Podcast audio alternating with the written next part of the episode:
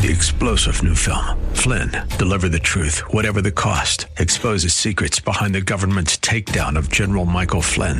Flynn knew what the intel world had been up to. He ordered the first audit of the use of contractors. This set off alarm bells. He told the truth. He was the most dangerous person for Donald Trump to hire. They had to get rid of Flynn. Flynn, deliver the truth, whatever the cost. Available now. Watch it today. Go to salemnow.com. Salemnow.com.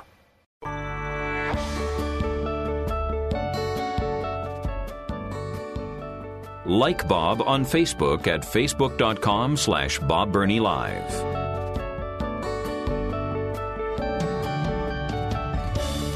If you're a regular listener to the program, uh, you know that I have expressed over and over again my uh, deep concern about a lot of the trends in Christian music, our uh, view of worship, the difference between performance and participation. Well, someone that is right out in the forefront of this is Keith Getty. Many of you are familiar with Keith and Kristyn Getty and their Sing conferences. And uh, I have looked forward for a long time to have the opportunity of talking with Keith. And today is the day. Keith Getty, welcome to the program. Hey there, how are you? I am blessed, and I'm um, I'm honored to to uh, talk to you today. Thank you for taking time. Oh, the, the honor the honor is ours. It's just it's, it's just I have, I have a ten minute window between rehearsals as Sing conference begins on Monday, and all the artists are in today rehearsing. So it's it's very exciting. Well, I, I'm sure I'm sure it is. So if you only got ten minutes, and let's let's hurry. Uh, what what brought you to the forefront of some of the the controversy about Christian music, worship music in our churches today? What what lit the fire in your soul about this? Well, I, I don't know if I'm controversial. I think I think I think of ourselves as really just trying to do what generations of believers have done, and that is uh, help make Christ and His gospel and His word believable and beautiful to people. And uh, so, trying to hymns that, that tell about this gospel and tell the whole truth of His word in songs that we write. And uh, and so, I think I think the, the modern contemporary music tends to have some slightly different priorities, and over, over the seasons, that, that that's maybe been exposed a little bit. All right. Uh, and, and, again, I'm jumping around here, but we don't have much time. I want to make sure that our listeners know about the Sing conference that's coming up in Nashville. Give us some of the details. Well, the Sing conference each year is to help churches sing, and we bring together um, theologians and pastors. We bring together uh, musicians and artists, and we bring together worship leaders and people involved in church music and family music at every level. And this year we have a range of speakers. We've got we've got uh, John Piper, we've got uh, John Lennox, John MacArthur, we've got uh, Mark Dever, uh, D.A. Carson, Paul Tripp, uh, Jeremy Begbie, Malcolm Guite, Alistair Beggs appearing at the pre-conference. Lots of these wonderful preachers. Then then we bring together people from the whole world of the arts, from an orchestra and choir program to uh, we've got Kirk Whalum, the jazz saxophonist this year, a number of classical music guests. And then we bring people from church music. So Kristyn and I are friends. And we've got the 10 of us write together all the hymns for our company. And we're also got special guests CityAlight this year and, and the Shanes as well. So very excited. Well, it's coming up September 4th through the 7th. And uh, it is possible for our listeners to participate even if they can't make it to Nashville, correct? That's right. It's, in fact, it's really what they've done is it's created the entire conference online, plus the opportunity to do all 80 seminars as the year goes along. Plus, in addition to that, there's online broadcasting and an actual show which is constantly running, uh, an online show which is constantly uh, running, and you can do feedback and it's very interactive. And then what you get is with this package, you basically get a thing for your family and your church for the year that you can enjoy um, these resources, these how-to seminars, lectures, uh, talks, worship services, versions of all the songs, and all the music for free, all as part of signing up for this each year. And you can sign up, I understand it, singglobal.com slash virtual, correct? That's right, sir. That's right, sir. Singglobal.com slash virtual. The conference is September 4th through the 7th. Uh, if our listeners would want to go in person, are there still tickets available? Absolutely. I think there's about, uh, well, I think there's about 100 tickets left for the actual conference, I believe. It's it's pretty much sold out, but I think I think about 100 tickets left for the conference. I think it's six. There was, there's, we, we could only do six and a half thousand spaces this year because we're at Opryland. But then you can get the online passes, and you can keep buying those over the weekend, and uh, and encourage your friends and all over the place who want to experience this. All right. And be part of the global community. And how could our listeners get tickets if if they get in very quickly? How can they get the tickets? Sure. If you go to gettymusic.com or, or the gettymusicworshipconference.com or singglobal.com, all of those, you can pick them up from there. All right. In in watching the the emphasis that you put in your sing conferences and your ministry, you put a lot of emphasis emphasis on choirs choirs in churches are falling on hard times, dropping off dramatically. Why why do you feel that choirs are still so important in our corporate worship? Well, I mean, I've seen it in both sides. I've seen choirs be extremely helpful, and I've seen them be extremely unhelpful. But, but, but well, but I've seen I've seen matter, some pretty bad choirs, and I'm sure you have yeah, too. Yeah. yeah, but you know what? the reason I love choirs is is primarily because they help God's people sing, which is our job as church musicians. the world doesn't need uh, another um, music, you know, player or anything like that. But that, that's the primary job that they do. The second thing, uh, the second thing they do is, is they can add beautiful artistry to a church and help with that. And the third thing they do is they add a, a prayer and a, they add a prayer, a prayer support and an administrative support to the church. You know, often a good choir who are committed to the cause and committed to helping the church sing are also the people who are you know, getting their hands dirty and really helping out with every aspect of church life. Yeah, so true. Uh, do you see the? I mean, the trend is away from church choirs. There's been um, right. a 12% decrease in choirs in the last 20 years. Do you see that changing at all, or do you see that decline continuing? Well, I think it can change, but I think choirs themselves have to change, you know, to, to keep doing that. I mean, here's the thing. Choirs have been around forever. The, pic, the picture of heaven is one of choir singing. So I don't think that it's highly unlikely that they're going to have a sort of a quick, a quick sabbatical before heaven, so to speak.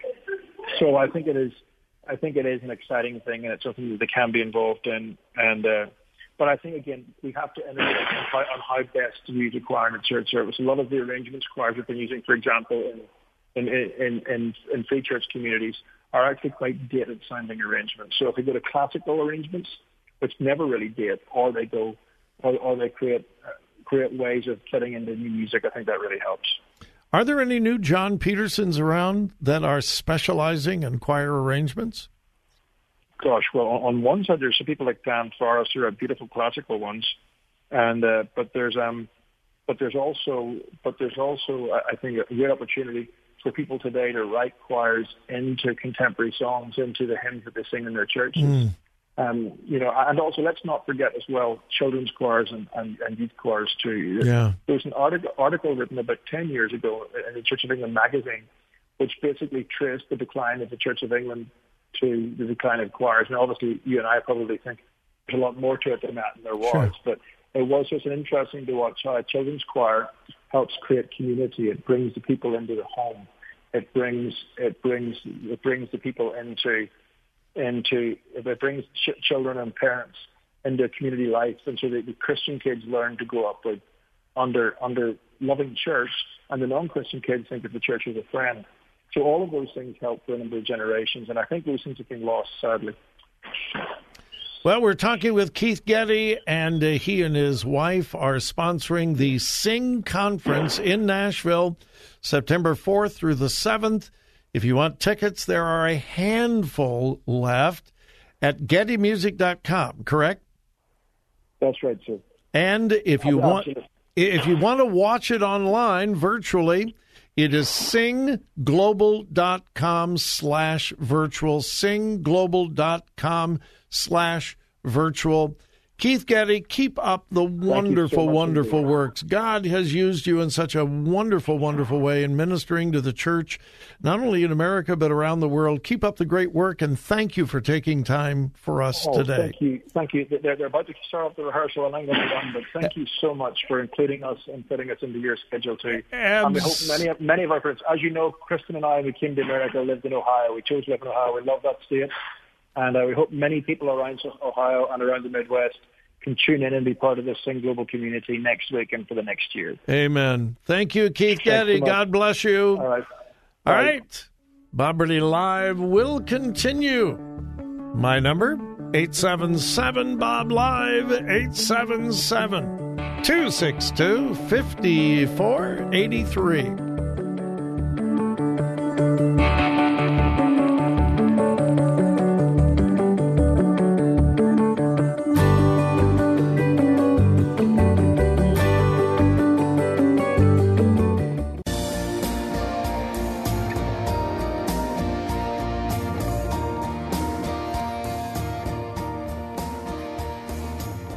Follow Bob on Twitter at twitter.com slash Bob Live.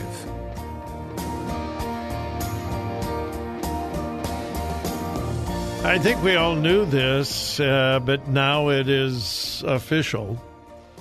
When uh, when COVID hit, uh, we heard a lot about follow the science, follow the science, follow the science. The problem is, and was, and continues to be, that settled science was a moving target.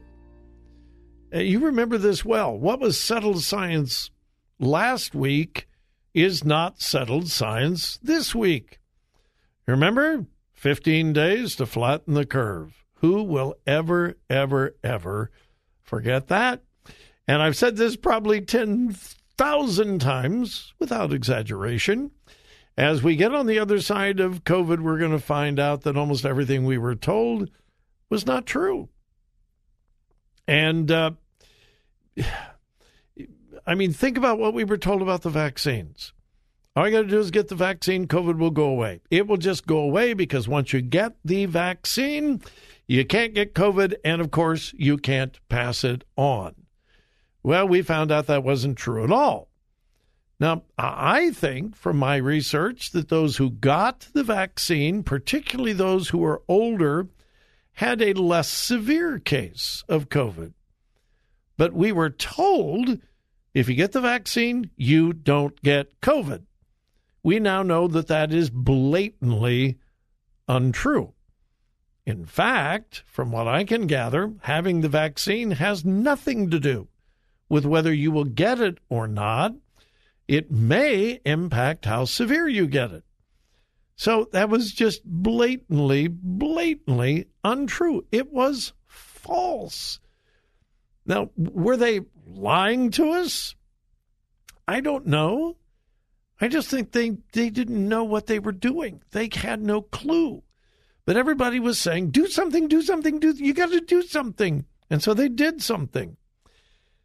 Uh, and you know, then we were told we got to keep the kids home. Can't let them go to school. My goodness, those schools become breeding grounds for COVID, and everybody's going to get sick and die. And we're going to have we could have millions of children dying all over America if we send them into schools.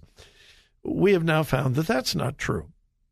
We have found that COVID was very, very, very, very mild for almost all children. For a child to get a serious case of COVID was extremely rare. In fact, the research indicates that the flu is more dangerous for children than COVID. Now, in spite of that, the experts shut down the schools, and then the teachers' union got involved. And I will say this, I, I will continue to say this. There are many wonderful teachers in our public schools. There are many wonderful teachers in our schools. But let me tell you something the teachers' union doesn't care anything about kids. Just like oh boy. Most labor unions don't really care about the laborers. But teachers' unions don't really care about the kids. And so it wasn't science that shut down the schools for such a long time. It was the teachers' union. We're not going to go back. We're not going to go back. We're not going to go into the classroom. We are not. You know, who cares about the kids? Well, we are now learning just how destructive settled science was for our students. Here is an Associated Press story from today. Math and reading scores for America's nine year olds fell dramatically during the first two years of the pandemic, according to a new federal study. Reading scores saw their largest decrease in 30 years during the pandemic. Math scores, and I can't believe this, but, but I'm reading this, and this is from the U.S. Education Department. Math scores had their first decrease in the history of the testing regimen behind the study. And who got hurt worst? Let me read it to you. The declines hit all regions of the country and affected students of most races, but students of color saw some of the steepest decreases, widening the racial achievement gap. Uh, quote, these are some of the largest declines we have ever observed in a single assessment cycle in 50 years of the NAEP program, said Daniel McGrath, the acting associate commissioner of uh, the NCES. Students in 2022 are performing at a level last seen two decades ago. Quote, the pandemic's upheaval especially hurt students of color. Math scores dropped by five percentage points for white students compared with 13 points for black students, eight points for Hispanic students. The and here's the saddest: the divide between black and white students widened by eight percentage points during the pandemic. And as we look back, it was all unnecessary. But we followed the science and we listened to the teachers union. Now, I am not an apologist for Donald Trump, but it was Donald Trump who was saying to the unions, get the kids back in school. And he was called a fanatic. He was sending children to their certain death. Turns out he was right. And it was the children that suffered.